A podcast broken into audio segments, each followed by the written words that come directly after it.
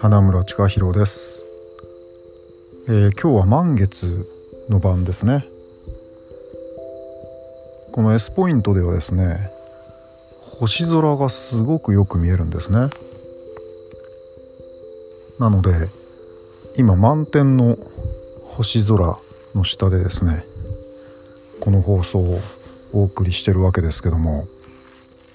えー、前回の新月の晩はですねちょっとお休みしてましてというのは瞑想修行の期間に入ってたのでちょっとお休みをしてました。のでちょうど1ヶ月ぶりかな。いやこの1ヶ月の間いろんなことが起こってですねちょっと放送で話す内容も変わってしまいそうな感じはあるんですけども、今日はそんなこともあってちょっと瞑想のことなんかも話しようかなというふうに思ってます。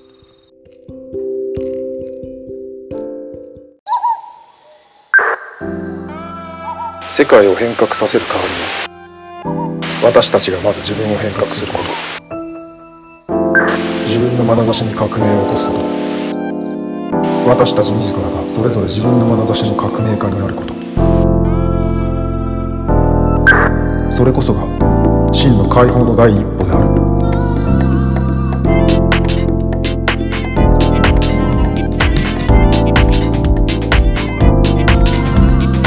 眼差しの革命。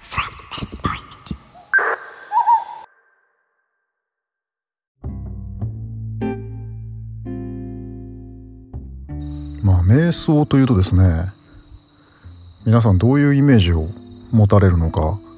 ちょっとよくわかんないんですけども僕は瞑想し始めてからもう10年ぐらいかな経つんですけどもきっかけはですねちょうど10年ぐらい前に弟が亡くなって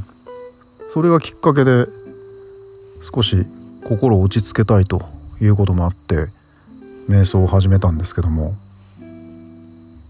最初はまあ訳も分からず瞑想を教えてくれるところに行って始めたんですけどもそこで出会ったのがですねいわゆるお釈迦様が教えたと言われてる瞑想ですね。ヴィパッサナー瞑想っていうんですけどもそれをすることになりましてそれでもう10年ぐらい続けてますかね。で始めた当初はですね瞑想の合宿に行くんだということを周りの友人たちに伝えるとですねなんだそれはと。そういう怪しいことはしない方がいいんじゃないかと。いうことで何人かから、えー、止められましたけども。今ではねもうすっかり瞑想ってのはポピュラーなものになりつつあるんですけどもシリコンバレーなんかでもマインドフルネスと言いながらですね瞑想が日常のいろんなところに取り入れられたりとかあるいはまあビジネスマンが瞑想をしたりとかですね。すっかり一般的になってしまったなという感はあるんですけども。それでもまだまだ10年前は怪しげなイメージを持たれてて、まあ、もちろん今でも怪しげなイメージを持ってる方たくさんいると思うんですけども。でも一体じゃあ瞑想って何なのかっていう話ですよね。なんとなくイメージとして皆さんがお持ちなのは目をつぶって心を無心にしてずっと座ってるというようなイメージを持ってると思うんですけども。まあそれはそれで瞑想の一つのスタイルではあるんですけども。それだけでもないんですよね。まあ、いろんな考え方があると思いますしいろんなタイプの瞑想があると思うんですけども、まあ、僕がしている瞑想なんかも含めてですねちょっとその辺りを少し今日は考えてみたいなというふうに思ってます。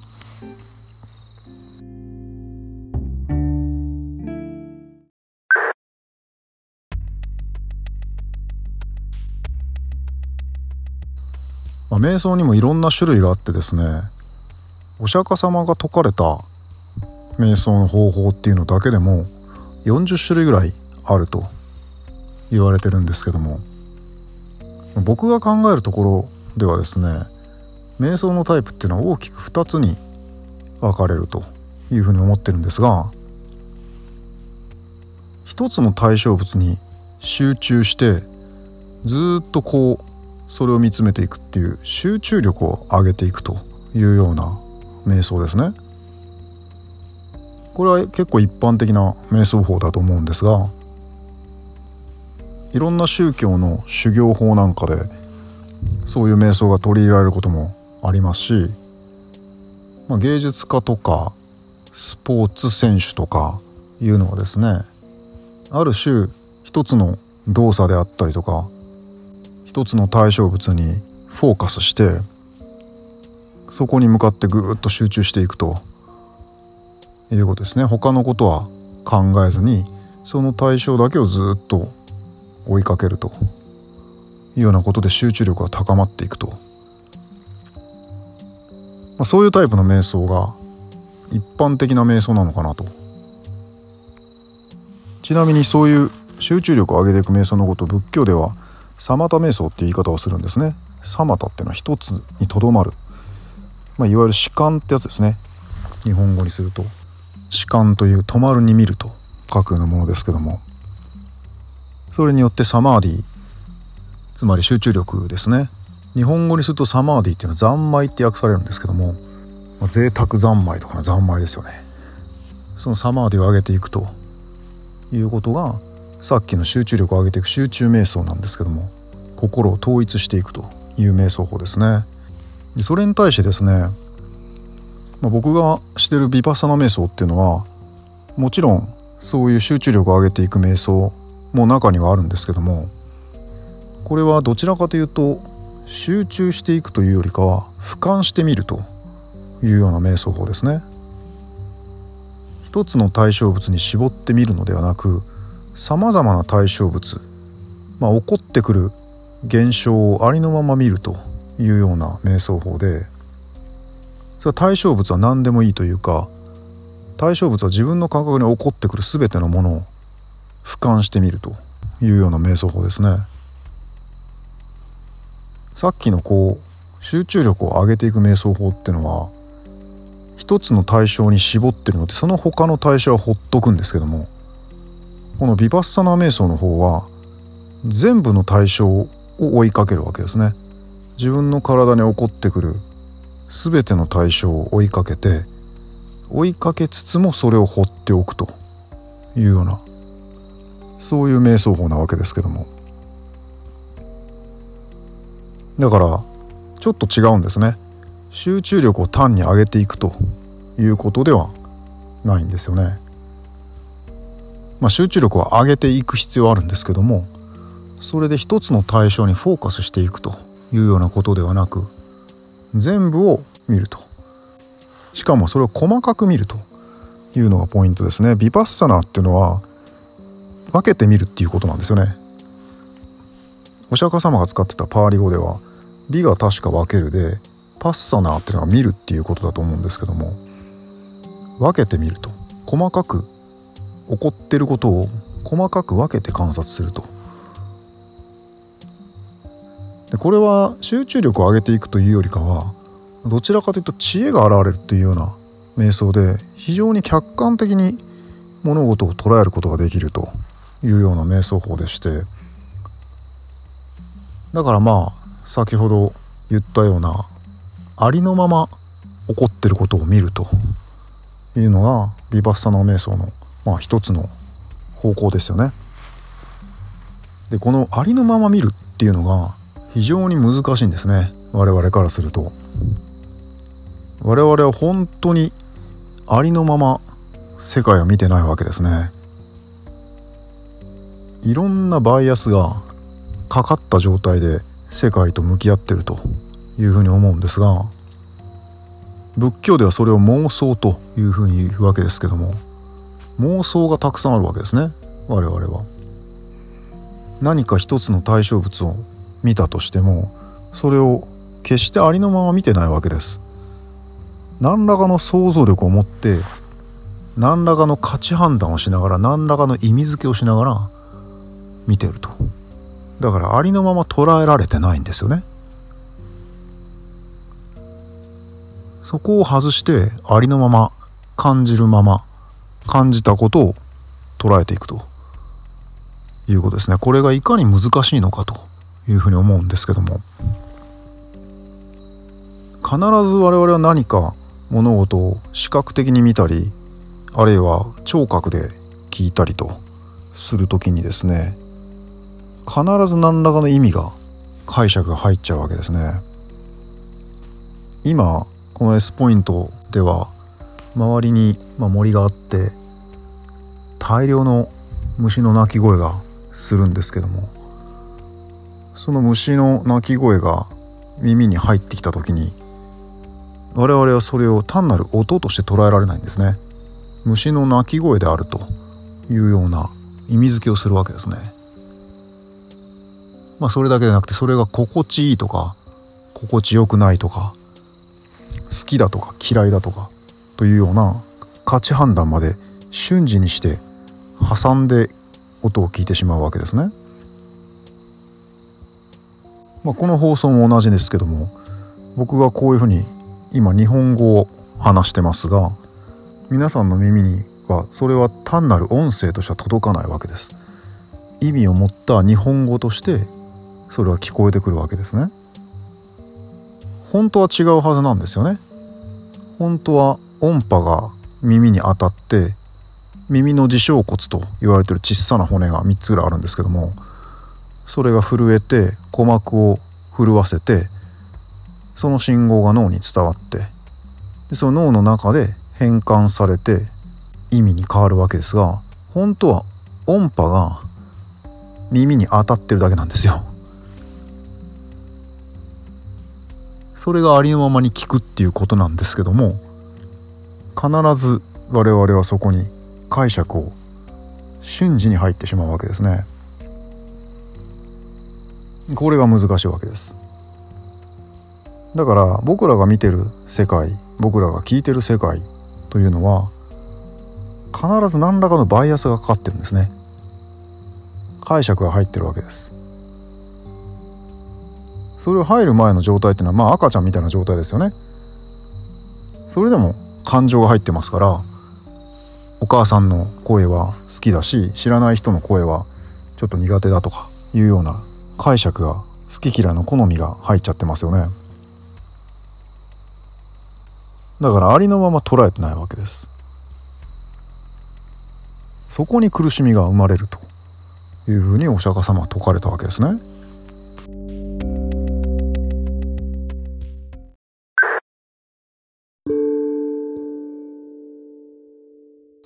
まあ、例えば誰かに悪口を言われたり怒鳴られたりするというようなことがあった時に本来はそれは耳に単に音が当たっただけなんですよ。いいことでも悪いことでもなく音が当たったというような事実がそこにあるだけなんですけどもでも我々はそういうふうには捉えませんよね非常に気分が悪くなってそしてその言葉を放った相手を憎んでですね嫌がって避けようとするとありのままには聞こえてないわけです。解釈が入ってるわけですね、まあ、反対もありますよね。すごく褒められたりとかすごく優しい言葉をかけられたりとかした時も本当は耳に音が当たってるだけなんですけどもそれはすごく心地よく聞こえたりとか心地よく解釈するということになるわけですね。だから世界と接する時にニュートラルに接してるわけでは決してなくてそこに何らかの価値判断とか意味付けが入ってしまうと。いうことですね。そしてそれにこだわってしまうわけですね。そこに非常に苦しみがあると。いうふうにお釈迦様は説かれたと。いうことですね。でそれは今この瞬間だけの話でもなく我々の頭の中というのは非常に妄想でいっぱいなので今のこの瞬間だけを生きるということができないわけですよ。必ず頭の中では過去のことそしてまだ起こってない未来のことその過去と未来にふらふらっと頭の中がさまよい出てしまうわけですね。過去はもうないんですよ過ぎ去ったものなので変えることもできないし起こってしまったことというのはもうすでに終わってしまって今もうここにはないことなわけですねでもその終わってしまったこと起こってしまったこと今から変えようもないことというのに非常にこだわって苦しむということも人間はするわけですよね。過去にあんなこと言われたとかあんなことされたと許せないということでもうすでに終わってしまってないのに今もう何も目の前にその相手もいなくてその言葉が耳にも当たっていないのにそれを許すことができない何度も何度も思い出して怒ったりとか腹を立てたりとかするようなことがあると思うんですけども、まあ、そういうことをしてしまうわけですね。起こったこともありのまま捉えられないだけでなくもうすでに終わってしまったこともありのまま捉えられないわけですね。良かったことも悪かったことも頭の中で記憶の中で何度も反復してしまってその感情をなぞりに行ってしまうということを我々はするわけです。まあ、それだけじゃないですよね。まだ起こっていないことですね。未来のこと未来はまだ起こっていないんですよ。何が起こるかわからない。けど我々は不安なわけですね。まだ起こっていないことを怯えて、まだ起こっていないけど、こうなってほしいということを望んでですね、いろいろ想像するわけですね。でそのことでも悩むわけです。不安に悩むし、そしてこうなってほしいっていう願望ですよね。でそれにも取りつかれてしまってそうならねばならないということを思い込むわけですね。実際それが起こった時にそうなっていなければ非常にそこでまた苦しむわけですね。期待通りのことがやってこないという時にまた僕たちは苦しむと。だから終わってしまったことにもこだわるしまだ起こっていないことにも我々はこだわってしまうわけですね。そして今起こってることもありのまま捉えられてないんですよ。つまり我々生きてる中でありのまま物事を捉えるということはほとんどできてないということなんですね。まあ、客観的に物事を事実を捉えるということすら全然できないわけです。そこに苦しみがあるわけですね。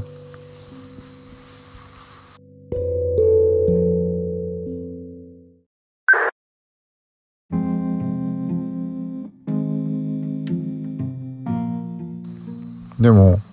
我々は生きてる時っていうのは常に今なわけですよね。今しかないんですよ。常に今しかない。過去はもう終わった未来はまだないんです。だから常に今の中を生きてるわけなんですよね。でも今を生きてないんですよ。明日どうか昨日どうだったか。その中で今を位置づけてるわけなんですけども。今を生きてないんですよね。それは。だから瞑想というのは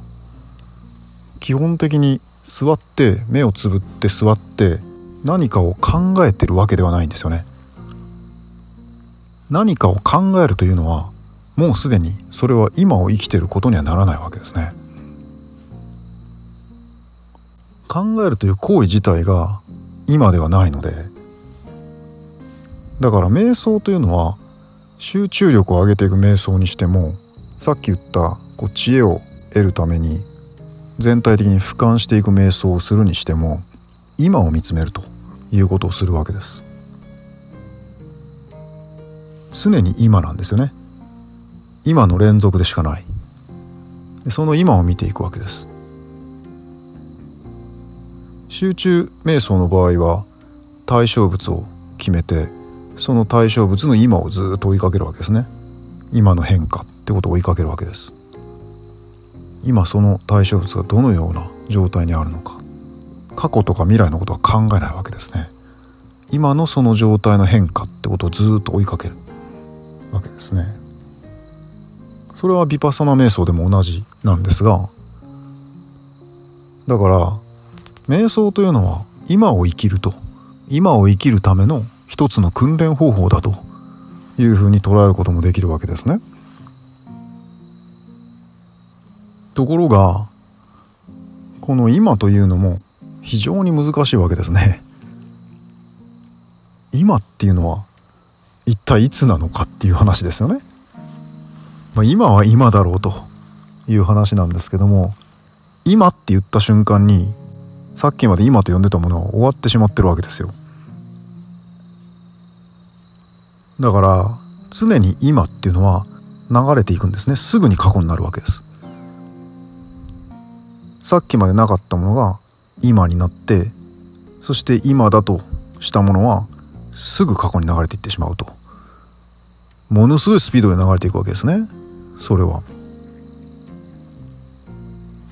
だから今を追いかけるってのはすごく難しいことだし人間の脳ってのはそういうふうにできてないんですよね。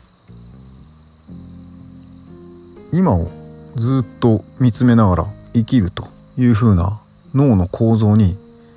特に現代人っていうのはそういうふうにはなってないわけです。常に何らかの目的があってその目的のために生きると。何か行動すると。何かの動作をするというような脳の構造になってるわけですね。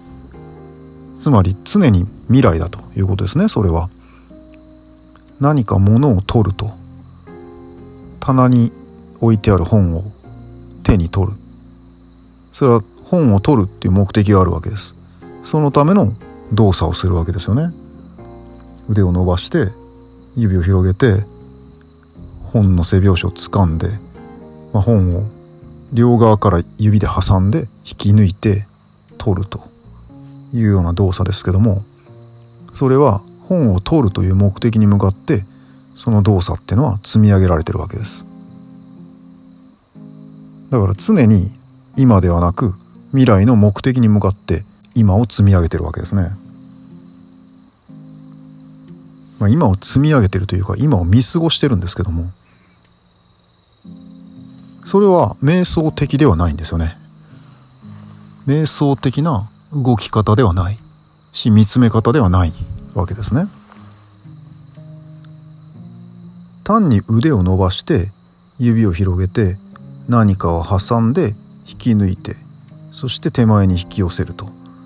いうその一連のプロセスですよね。そのことをずっと常に見つめてるという動作の仕方が瞑想的な動作の仕方なわけですね。そこには目的とかないんです。まあ、あったにせよその目的までのプロセスがしっかりと意識の中に入ってる。そのことがしっかりと見つめられてると。それは今の瞬間を生きてるわけです。それが瞑想的な動作というか瞑想の瞬間ですよねそれは。だから瞑想というのは何も座禅を組んで目を閉じて座ってじっとしてることだけではないんですよね。どのような動作の中でも瞑想することが本当は可能であると。それをまあ訓練するためにある種座禅を組んでやるわけです。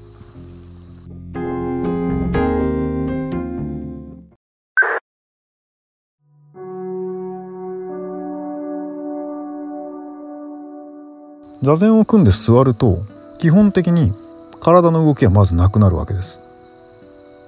だから筋肉を動かさなくてもいいしそして目を閉じてると視覚の情報は全部なくなるわけですね。で舌に当たるものもないわけなので味覚の情報もほとんどないと。でまあ鼻に当たる情報はあるかもしれないですけども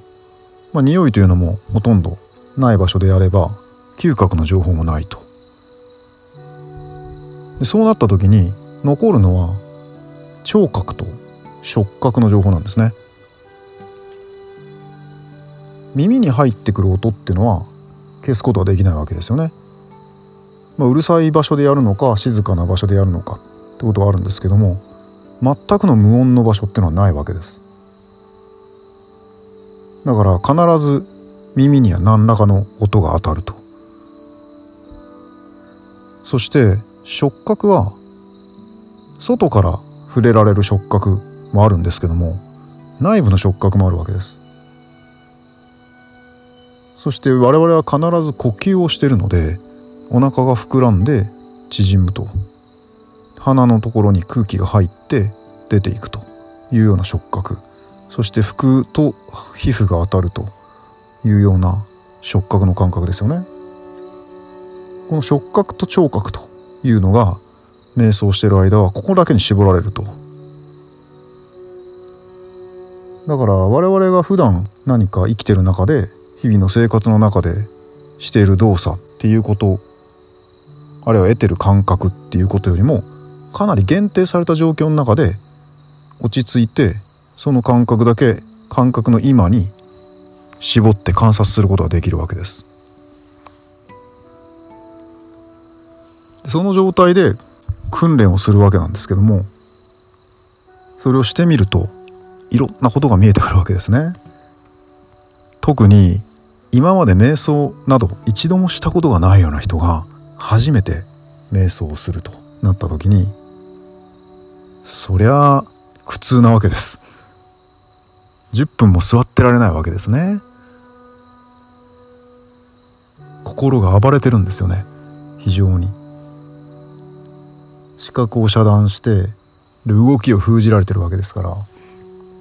そうなった時に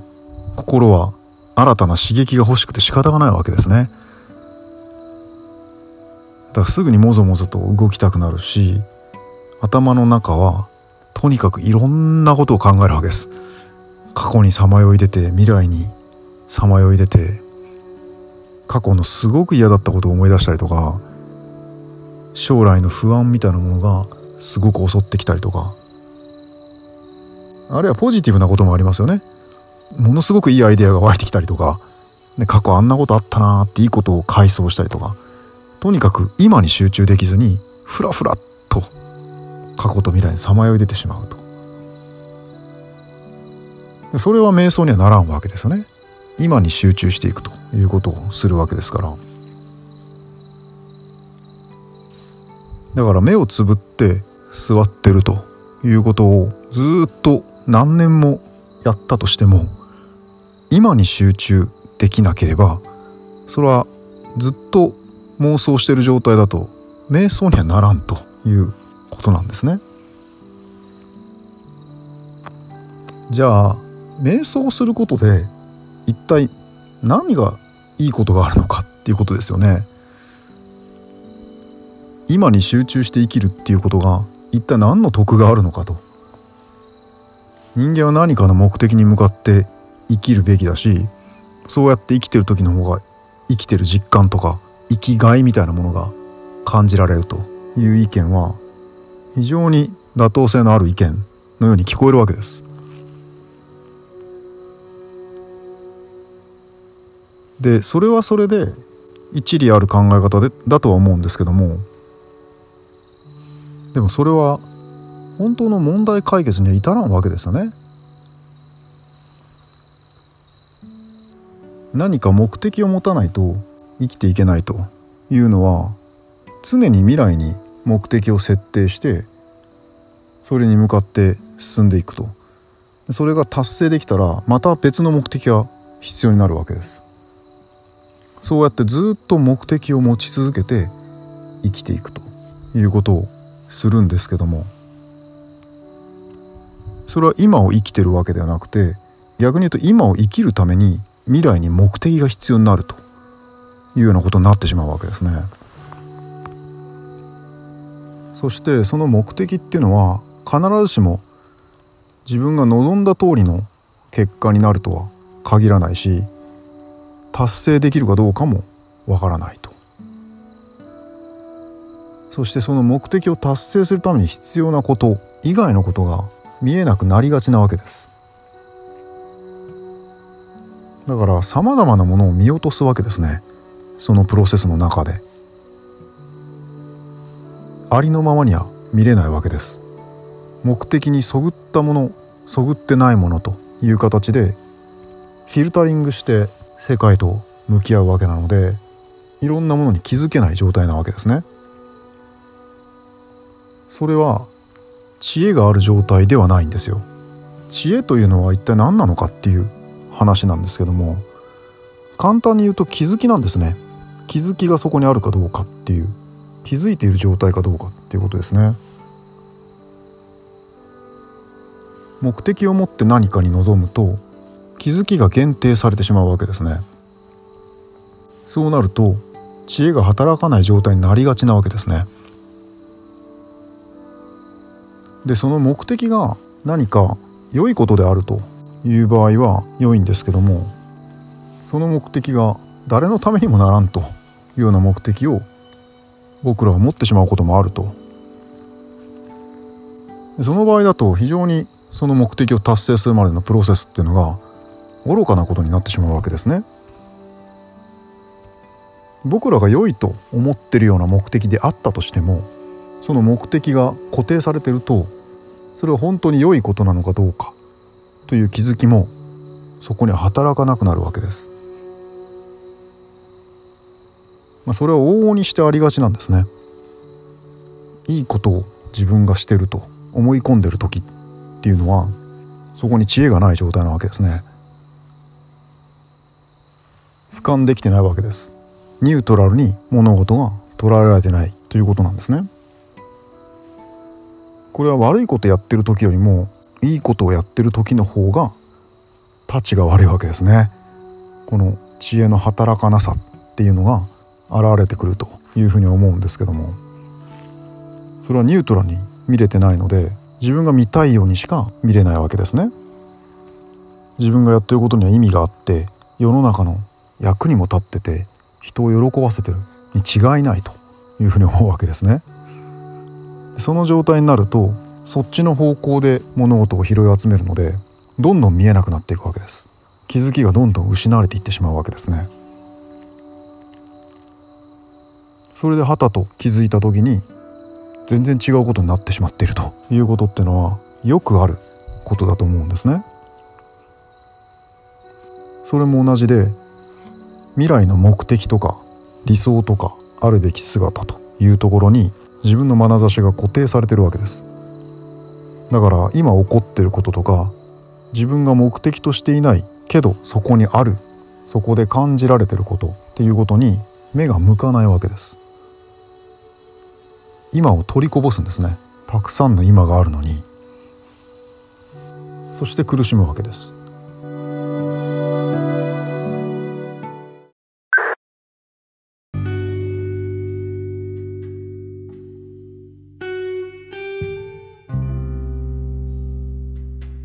今だけずっと生きてたら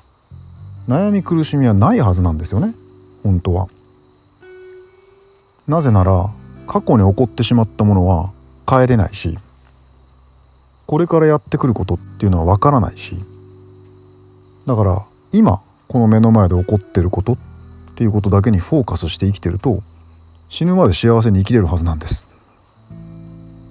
そんな気楽なことはないわけですよねだって今目の前で起こってることだけ見つめてたらいいわけですから。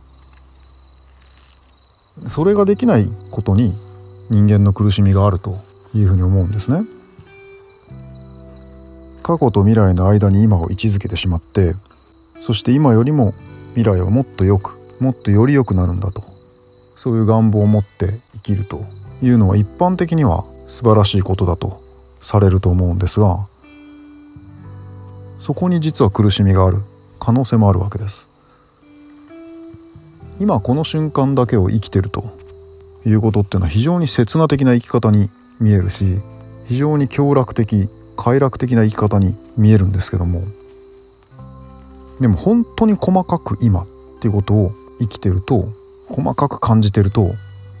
我々が快楽だと思ってることとか強楽だと思ってることも本当にそれは快楽なのか強楽なのかというふうに細かく見ることができるようになるかもしれないわけです。僕たちは美味しいものを食べて美味しいというふうに思うんですけども美味しいっていうのは一体何なのかっていうことですよね。美味しいって非常にざっくりとした感覚なわけです。本当は物を食べてる時っていうのはもっと細かく感じてるはずなんですね。舌の未来なんかが。味の感覚なんて本当は噛むたびに一口ごとに一回噛むたびに感覚が変わっていくわけです。違う感覚が生まれては消え生まれては消えということを繰り返してるんですけどそれを細かく観察できてないんですね。つまり今を生きれてないわけです。だからざっくりと美味しいとあるいはまずいというふうな価値判断をしてくくってしまってラベリングするわけですね。まあこれは一つの例えですけども同じことが味覚以外にも起こってるわけでだから瞑想的に生きるっていうのはそういう意味で今をずっと生きるということなんですけども今をずっと生きてるっていうのは時間がなくなるってことなんですね。過去も未来もなくなって今のこの瞬間しかないということになるんですけどもしかもその今っていうのは非常に細かく感じられる今であると。もっと微細なんですね。我々の感覚っていうのは。耳にはたくさんの音が当たってるし目にはたくさんの光が入ってきててたくさんの対象物が見えてるはずなんですけどその中で僕らはある限定した音しか聞かないし限定したものしか眼差しを向けないと。でもそれが全体に俯瞰して見れるようになる。全体を俯瞰して聞くことができるようになれば我々はもっと自由になるんですね。今度は自分が選択することができるわけです。これまでは耳に当たっていても聞こえないことにしていた音っていうのがたくさんあってあるいは目に入っていても見てないことになっているものっていうのはたくさんあるわけです。それが見えてきたり聞こえてきたりするということになると選択の幅は広がるわけですね。そういう感覚を得るために瞑想の修行というのがあるということですね。だから何も座ってじーっとして目を閉じて無心になるというようなことをわざわざそのシチュエーションを作らなかったとしても僕らは日々の生活の中で瞑想的に生きていくことはできるんじゃないかと。それはすなわち過去でも未来でもなく今この瞬間を細かく感じながら生きていくということなんじゃないかなというふうに思います。で誰もがそうやって生きていくことができればおのずと世界は良くなっていくと思うんですよね。過ぎ去ったことにこだわらずそしてやってくることを期待せず淡々と今を生きていくと。それを誰もができるようになればおのずと世界は静かで穏やかな場所になるんではないかというふうに思うんですよね。でもそれができないことが我々の問題だし心はそれぐらいじっとしてられないぐらい暴れてるんですよね。自分の心の問題が解決しないのに世界の問題は解決しないわけですよ。だから我々がすべきことっていうのはまずは自分の心を落ち着けて自分が瞑想的に生きていく状態つまり今を生きていく状態というのをですねどこまで実践できるかということではないかなというふうに考えてます。